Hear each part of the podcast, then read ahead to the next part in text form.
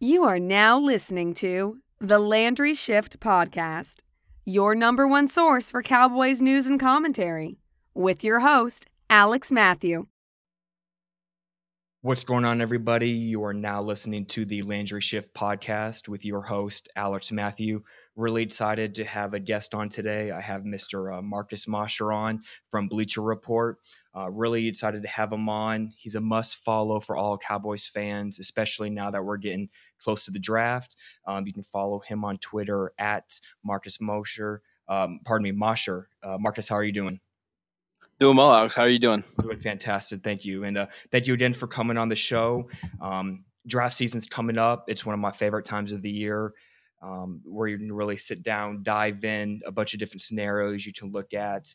Um, before we go ahead and, and talk about the draft, I want to talk about kind of the obvious Sunday night, the Eagles winning the Super Bowl. It's hard for me as a Cowboys fan. I'm sure it's hard um, for all of the Cowboys fans out there to watch that happen. But as you're watching the Eagles win and you watch them throughout the season, missing big parts of their of their team throughout, Jason Peters, Carson Wentz, obviously, uh, Darren Sproles in the beginning. They lost a piece or two on defense. Jordan Hicks, yeah, good linebacker. Exactly, yeah, exactly. And and especially the the big one, obviously, Carson Wentz and having Nick Foles step in. Watching the Super Bowl on Sunday, what was your biggest takeaway from the Eagles uh, compared to the Cowboys? Yeah, so in about the second quarter of that game, uh, I sent out a tweet that basically said the Eagles coaching staff is light years ahead of the Cowboys coaching staff.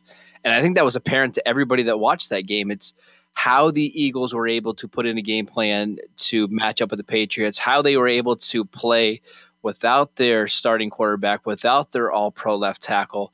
Uh, know without one of the better receiving running backs in the league, it was just an impressive performance by the Eagles, and it was a fantastic season for them. So, I think the Cowboys, you have to look at that game, and you've got to find a way to to be a little bit more mentally tough when adversity comes. And that's something that we've seen with this Cowboys team under Jason Garrett not not thrive with it. It seems like whenever they have an injury to one position, um, you know, you can think of the Tyron Smith injury this year or Sean Lee injuries um, or the Tony Romo injury in 2015 they crumble. And that's something that can't happen when one player goes down. You've got to be a little bit more stable than that.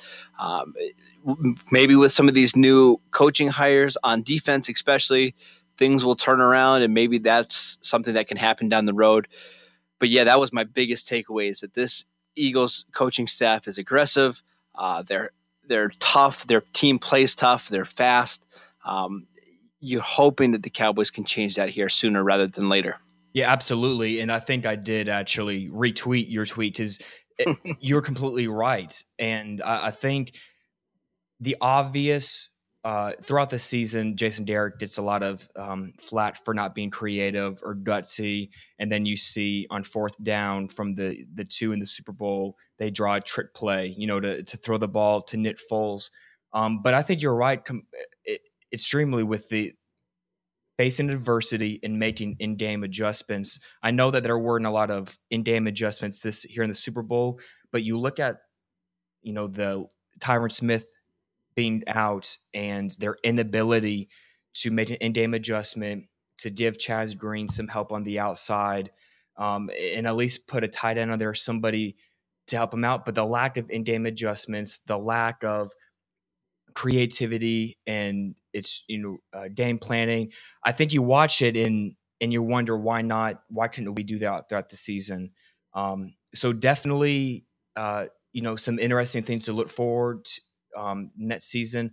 I'm not really one to look at the Super Bowl winner and then say, okay, let's do what they did because it doesn't work that way. Right. You can do that every year, and every year will be a different plan. Um, but I think the past couple years we've gone on a path of building through the draft. Now that Will McKay's hand, Will McClay, pardon me, is handling the the draft room. Um, so I think we've done a really good job about uh, with that over the past couple of years. Moving into that into the draft, what's the one under the radar player that Cowboys fans should pay attention to or hope their team drafts? Well, I think it's important to identify what needs do they really have, and I think eh, we've kind of talked about this a lot on Twitter. I think Cowboy fans are pretty well uh, knowledgeable as to what they need, but they need a left guard, uh, they need a wide receiver, uh, we need linebackers, especially if Anthony Hitchens leaves. But the one spot they really need to improve, and they haven't done it in a while, is that right defensive end mm-hmm. spot. Uh, they don't have a true right defensive end on the roster. The majority of those snaps this year went to Tyrone Crawford. Uh, I don't believe Taco Charlton is a right defensive end in this league. I think he actually can be a pretty good left defensive end that you kick inside uh, to three technique on passing situations. But it's the one spot the Cowboys really don't have uh, a, a, guy for. They just don't have one on the roster. Now, is it Randy Gregory down the road? I don't think you can ever yeah. count on him to come back. But that is the spot. If you are going to upgrade the defensive line, you get a right defensive end. All of a sudden, your defensive line is becoming one of the best in the league. Um, there's a couple guys out there in the draft that I think you could that, that could uh, help them. The guy that I really like is Harold Landry from Boston College. Uh, did not have a great 2017 season. Was dinged up a little bit early on in the season, he got a lot of attention uh, because he was so dominant in 2016. He had 16 and a half uh, sacks. This is a guy that you can play on day one. You can play him in passing situations. He's a little bit light. He's about 245 pounds. He's kind of in that Vic Beasley mold of pass rusher where you're going to be better off having him as a pass rush specialist. And if you can have a guy that can be uh, you know, a, a, run stuffer on first down like Tyrone Crawford, I think that match makes a lot of sense. So, one of the guys that I want Cowboy fans to start paying attention to throughout this draft po- process is Harold Landry from Boston yeah, and College. you had him in your latest uh, mock draft from today. You had him as the number one pick, and I think you're completely right. What's crazy is we went from last year to being a really poor, you know, having a really poor defensive line to maybe now being one key piece away to having a above average or you know maybe yeah, I say dominant. They can be dominant if they can get a right defensive exactly, end. and especially if Demarcus Lawrence can continue to play like he played last season. David Irving can continue to be consistent. Um, if Taco Charlton keeps on developing, and um, you know whoever who knows. Can I mention yes, one quick point, real quick? if, if they can get a right defensive end like Harold Landry, they almost have enough depth across their defensive line to have two really good units. Um, you know, think about the starters with Demarcus Lawrence, David Irving, uh, Maliek Collins, and Tyrone Crawford. in just by itself, a really good unit. Behind that, you would have Taco Charlton, who you spent a first round pick on. Landry is that right defensive end. Uh, they like their guys in Datone Jones and Lewis Neal. They do need to add another one technique, but they've got they've got depth at that position.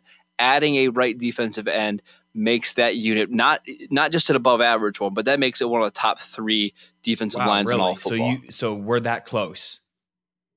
Okay, very close. You already have two of the top five position players at the positions. Yeah. I mean, eh, David Irving deserves to get paid whatever money he's asking for. And that's going to be an interesting story to follow throughout the offseason to see what happens with David Irving. But they absolutely have a top five defensive end, and they absolutely have a top five defensive tackle on their roster today.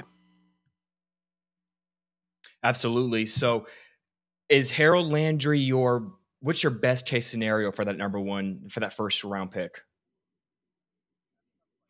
That's a tough question because I, some of the better players that that could fall to them, I don't necessarily love as much as uh, maybe some other people love. I know Tremaine Edmunds is a talented linebacker from Virginia Tech.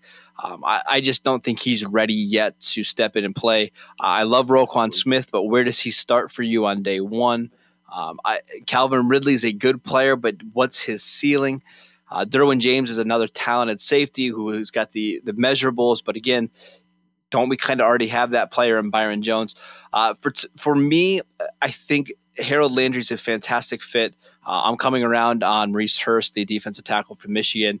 Um, and then, of course, the guy that's starting to pick up a little bit of steam here is Isaiah Wynn from Georgia. I think a couple weeks ago he was thought of as maybe a second round guy. I think that's a guy that we seriously have to consider in the first round for the Cowboys. So yeah, my guys would be Landry, Hurst, and Isaiah. Yeah, Wynn. as a being from Georgia and being a very big um, Bulldogs fan, Uh, I've seen Isaiah Wynn over the past couple years. Consistent is is the biggest thing with him, and I do think he has started moving up the draft boards. He had a really good Senior Bowl um, week, and and I think I would love to get him at 19. I just I looked at some of our other needs, and yes, left guard is a big one. I think uh, this year we really realized how important uh, Ronald Leary was to our offensive line. I think Jonathan Cooper did do well towards the end of the season, um, but I, I, would love to shore up that left guard spot. Roquan Smith is is one for me that I would love to pick. Uh, I think he'll be gone maybe five or six spots ahead of us, so it's going to be interesting to see how it all falls. Now you do have uh, Will Hernandez in the second round of that 50th pick on your latest mm. mock draft when I'm looking at it, I think if you got Landry Hernandez as a one-two, is that your best case scenario? Yeah, absolutely. Because that Hernandez is a starting guard day one in the NFL. Um, I don't think he's as consistent as Isaiah Wynn. I don't think he has the balance that Wynn has, and he certainly doesn't have the versatility to play tackle like Wynn did at college. Uh, but this is a guy that you can plug in, you can play on day one. If you grab the combination of Landry and Hernandez, I think that allows you to draft and maybe move around in the third round. Uh, I, for a receiver, this is one of the points that I've been making the last couple days is that this is a very deep receiver class. Um, we've been talking about those names all the time of the guys that could potentially be there in the second or third round. You know, your Michael Gallups, uh, Anthony Miller, DJ Moore. If you were to happen to grab those two guys first, Harold Landry, Will Hernandez, I think you would see the Cowboys get aggressive in the third round to make sure they got their guy at receiver. Um, I, I, see, I, I just love what the Cowboys could do with all their picks if they get starters at right defensive end and at guard in the first two rounds. I, I think it would be an absolutely ideal so are you scenario pinning for the round three as the, the the time to draft a wide receiver? I think that's going to be the spot. I think you're going to have a lot of receivers that go between 40 and 80. Now you're just hoping that your guy either falls to 80 or that he falls into a range that you can go up and get him. Uh, if the Cowboys wanted to move up from 80 to get a receiver, they can do that. They can throw in their fourth round pick and move all the way up to about 65. I think that's the most real- realistic scenario for them to get three starters in this draft at important positions. Is if you go you know, defensive line or offensive line in the first round, opposite position in the second round, and then go get your receiver in the third round. So I have a question for you. If DJ Moore is available at 50, do you want him? See now, now you're making me change my opinion a little bit because DJ is my guy. Um, yeah, I think DJ is one of the guys that I would absolutely pull the trigger on at 50, even over a guy like Will Hernandez, because I see star potential in DJ Moore, and he fits his Cowboy scheme perfectly because he can play on the outside, he can play in the slot. He's the youngest receiver in the draft. I believe he's only 20, about 20 and a half years old. Uh, one of the most productive receivers in college. Uh, he for for the people that believe in metrics, he's going to he's going to be one of the uh, analytical darlings. He has a great breakout age, a fantastic dominator rating. Um, I, I, think this is a guy that you get in the second round, you plug into your starting lineup as a Z receiver, and he instantly makes the offense better. So that would be one of the guys that I would pull the trigger on at 50. I'm not sure how the rest of the league feels about him. I, am pretty sure they're not as high on him as I am. Uh, but yeah, I would have no problems taking DJ Moore at 50. And if you press me hard enough, I would take him at awesome. 19 wow. as well. So if we need him at 50, that's kind of a steal. Now, I like you yeah, mentioned something that I think people don't realize or, or put in consideration, and it's age. Um, I, I mean, yes, sir. Age is almost is everything in the NFL. How many years can I get this guy at a prime level? And I don't think that's considered uh, enough.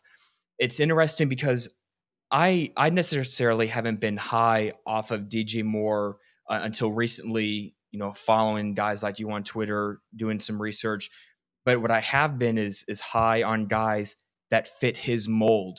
I was on record with, um, uh, I believe it was Ken, Kevin Turner from 105.3 The Fan. We were talking the other week, and I mentioned how I believe the NFL is shifting away towards your Dez Bryant's, your Mike Evans, your Julio Joneses, and going towards your Odell Beckham's, Antonio Brown, Jarvis Landry that sits sits one, yep. you know, sits and a half, sits one, 210, 215, um, can play both slant and the outside. Now, of course, there's always going to be your Julio Joneses, but I think the league is geared is gearing more towards that. My only not issue, but hesitation with drafting a wide receiver in the second and the third round is one, our coaches somewhat at some at times stubborn mentality in running the ball and our lack of creativity with wide receivers. And we're in this weird position where Dez Bryant's on the decline. You never know what you can really do with Terrance Williams. Dak Prescott after this season, you know, you're unsure, but you also have depth at the wide receiver spot. So it'll be interesting to see do they spend a pick on that? Who get who drops down the depth chart? I would love them to use Ryan Switzer more on the offense. Um, so it'd be interesting to see what they would do with that. Yeah, and I'm going to be interested to see how they handle these receivers in the offseason because Terrance Williams is basically locked into his contract until 2019. Uh, we all know about Dez's contract. The guy that I think has the best chance to potentially leave is Cole Beasley because he has one year left on his contract mm-hmm. and he's got a replacement on the roster in Ryan Switzer. Is Beasley a guy that they try to move? Uh, you know, maybe during the draft to a team that needs a receiver right away that can play. Maybe he's a guy that you know a veteran team targets. Um, we'll see. Something Absolutely. has to change with the, this receiver corps. They've had the, they've had the same group since 2013 starting. You can't go into the 2018 season with the top, same top three receivers once again.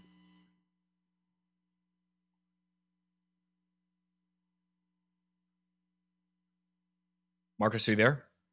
Okay. I'm, yes, sir. I'm sorry. A little yep. delay. Can you hear me? Yeah. No, I agree with you. Um, I think Dez is on the roster next season. You you really can't cut him. Uh, it's interesting your thought on Cole Beasley. I think that's definitely an option. But um, I would love a, a, guy like DJ Moore. Um, expand the offense a little bit. Terrance Williams. Uh, I don't know. I don't know how I really feel about. Uh, he comes up in big situations. So, yeah, you're right, and and it's you shouldn't feel good uh, the homer in me sometimes wants to defend him. Um, but you're right. I, he's just he's not a number two. You look at what the Vikings are doing with Thielen and Diggs, and you wonder why can't that be us, right? Or what you know the Patriots do with literally anybody right. they they pick off off the street and put into their offense. So it's gonna be interesting to see. You know, I think DJ Moore at two would be awesome. A kind of a luxury pick in a way, just based on the depth and how many wide receivers we have on our roster. Um, but one position that I really feel like isn't being talked enough about for the Cowboys is a swing tackle. Um, is there anybody in the draft that you can kind of pick out that would be a great, you know, three position uh, tackle for the Cowboys? That's a tough question because where are you going to spend a pick on that player?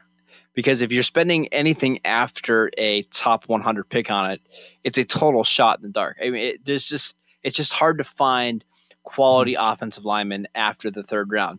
Now, one guy that I like, but it comes with a caveat, is Brett Toth from Army. Um, I think this is a guy that can develop into a fantastic right tackle in the NFL. Um, he's got some zone ability. He's he can move. He's got size. Um, I think that's a guy within a year of playing in the NFL develops into a starting caliber tackle. However, he has an army commitment that it's unsure when he's going to have to fulfill that.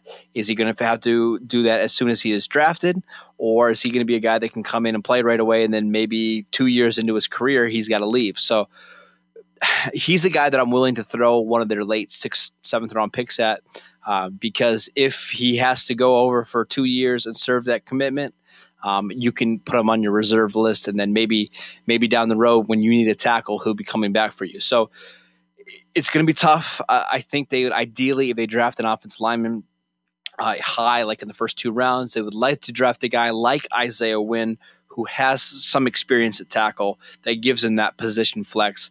I just don't see them grabbing a tackle uh, beyond the top 100 because after that, it's just a yeah, shot in the right. dark on what the, you're going to get. What you mentioned about Isaiah Wynn, I mean, did play a lot of tackle in um, in college, so that could be a position where you know you draft and be your starting left guard, but you also have some flexibility and some versatility with them.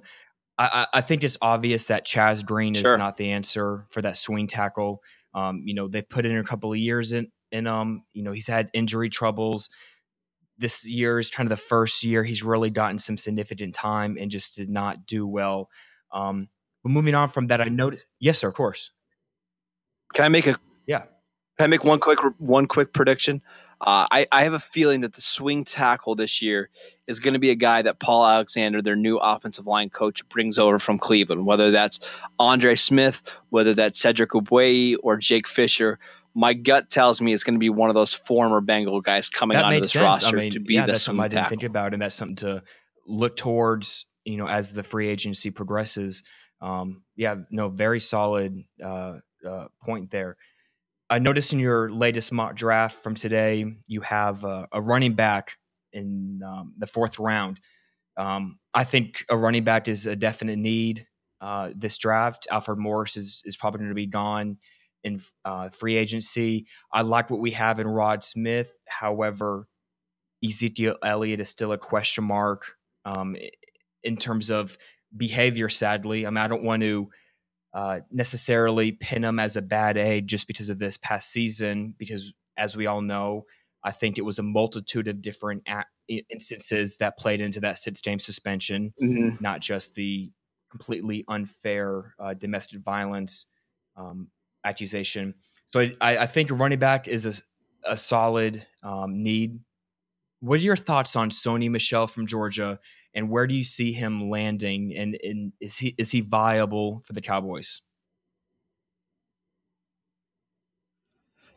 Yeah, so Sony is a guy that I've loved throughout the throughout the season, and now that we're getting into NFL draft season, he's starting to become a guy that's a little bit overrated. I I saw some takes last week where people were wondering if he is uh, better than Saquon Barkley, and I I just laugh because this whole process gets absolutely insane at this time of year. But um, yeah, so I Sony is a guy that I think I think fits in well with what Dallas needs along with Ezekiel Elliott. I, he's a pass catcher, a space back that you can move them all across the field. You can have him play in the slot. You can have them both play together. Uh, he can help you on kickoff returns if you do that. Um, I, Sony is a great player. I think he's going to be this next Alvin Kamara if he gets in the next in the right offense. If he's on a team that can get him the ball in creative ways, I think he's going to be fantastic. Uh, I've been charting him for some different projects that I'm working on, and almost all of his carries come against pretty light boxes, six and seven man fronts. So he's not a guy that you want to just pound in the middle of a defense all game long. You want to be creative with him. You want to get him in space. You want to try to get him where he's being able to make one guy miss instead of you know inside the tackle box. So I think Michel is probably going to go in the top 50.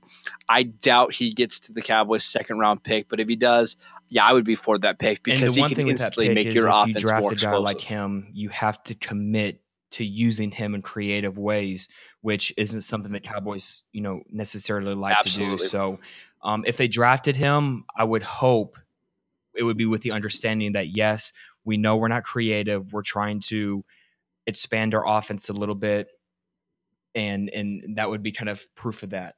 So, um, can I give a real quick uh, comparison of Sony Michel in the NFL?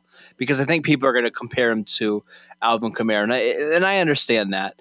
To me, what he he what he looks like is the version of Reggie Bush that we saw uh, in Detroit, where this is a, a fantastic part-time running back that you want to get 10 to 12 touches a game as a runner as a receiver um, doesn't have probably elite speed but his quickness and awesome. his yeah, vision uh, is going to make up point. for that.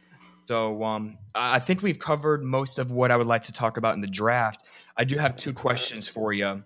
Um, going into the next season with the players we have on our roster now, is Dak Prescott an above average starter going into the future? That's a tough question. Um, I would say yes. I think we saw this year. It was. You know, the first half of the season was really good for Dak. You know, even even through the tough games in the Denver game, uh, he played well. Um, and I think they need receivers to help him out. He obviously has some aging weapons there. Uh, assuming that Ezekiel Elliott is healthy, the offensive line is healthy, yes, Dak Prescott is an above average starter. Well, let me ask you this. You mentioned if Ezekiel Elliott's healthy, if the offensive line is healthy. Isn't that the case for most quarterbacks in this league? I mean, shouldn't it take a little bit? He, shouldn't he need not as much to be able to be above average?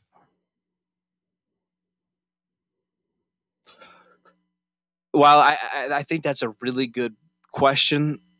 We just got done talking about at the beginning of the show how the Cowboys offense needs to be more creative and how they need to do better jobs of creating mismatches on offense. Dak is kind of handicapped as to what kind of offense Absolutely. he's in. And remember, this is a guy that's just in a second year starting.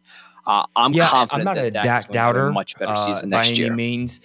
Um, I think I wasn't as high on the hype coming off his rookie season because I knew – um, I kind of expected this, not the drastic uh, kind of downturn um, that this se- that he had this season. However, I, I do think he'd be an above average starter. I don't think he's going to be you know top five, top six. However, I don't think we need him to be if we keep the course we're going and we and we build our team the way we're building our team. Um, I think what he has that Tony Romo didn't is that Prescott's going, going to be able to play with a very good offensive line, a very good defensive line, and a very good young secondary. Tony Romo never had all of those things, um, in my opinion, uh, and I, I, think that hurt him in terms of postseason runs more than anything. So, uh, so we talk about Dak Prescott. Absolutely, I would we talked agree. about the wide receivers. Can Dez Bryant rebound next season?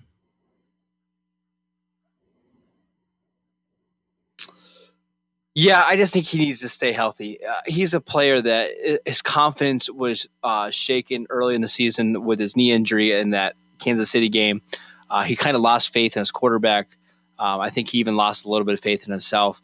I do think Dak can get back to that elite level. Now they've got to redesign their offense a little bit because teams know too often what's going to happen with Dez, what routes he's going to run in certain situations. Um, so they got to change that. They need to get some help opposite him because Terrance Williams just wasn't beating single coverage enough, and that forced Dak to force the ball to Dez um, in in contested situations assuming they can get more help uh, on the right side, I think I agree that, or. I think I'm not can cutting him. bounce back I think, next season. Um, I think the Dak and Dez you know connection and chemistry thing was really blown out of proportion a lot going into this season, and I think there were times where Dak Prescott focused on that too much, forced him the ball, and that kind of it was like a snowball effect, right?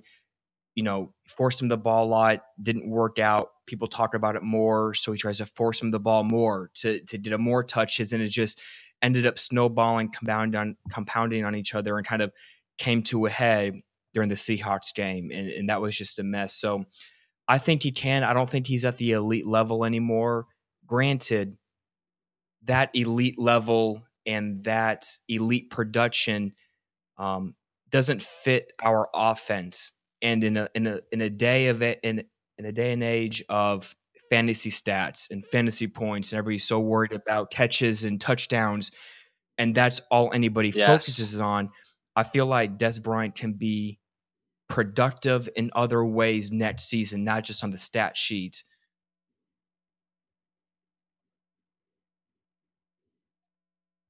I 100% agree. I, I, do think fantasy football has changed our view of how we rate receivers, and uh, it's not fair to Dez. It's not fair to some of the receivers that are on uh, run heavy offenses, and that's why I think Dez can ba- bounce back. I, I, don't care what the stats say. I, they, he just needs to be an X receiver that can dominate on the outside. So um, I I don't think it's a stretch to think he can get back to the same level that he was even playing at in 2016 when he was a pretty yeah, dominant force. He's still one of the, the top second five red zone. Th- oh, hold on, top ten red zone threats in the NFL by far. You really? Who's your one and two? Oh, see, I think he's top three still. I, I really do. Yeah, because I mean, if you made me choose right now, I would still choose Dez over anybody else in the league just because of how good he is on fades and back shoulder throws. I, I just don't see. I don't see anybody else that can do it as consistently well as he can do it by using his body to box out defenders um, and being able to high point passes. That's still a strength of his game. Mm-hmm. He's just with a quarterback now that doesn't excel at that like Tony Romo did. And I, they'll get they'll get better at it. It's something that they need to work on. But yeah, Dez is still the best receiver in the league in, in yeah, dictating red zone matchups uh, and winning in the I red zone. I think it's tough because I think that Prescott is hindered by how good of a connection Romo and Bryant had, and it's just people expect it to click right then and there, and it's just not. That's not the case.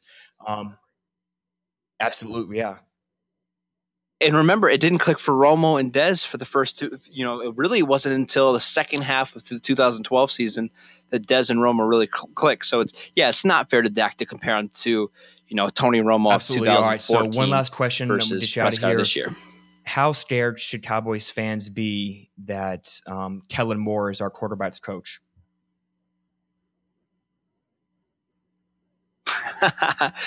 ah they shouldn't be too afraid. Um, Dak pushed for him. Uh, it's a guy that Dak trusts. Uh, you don't have to be a great quarterback in the NFL to be a successful quarterback coach. My goodness, just look at Doug Pederson and the Eagles.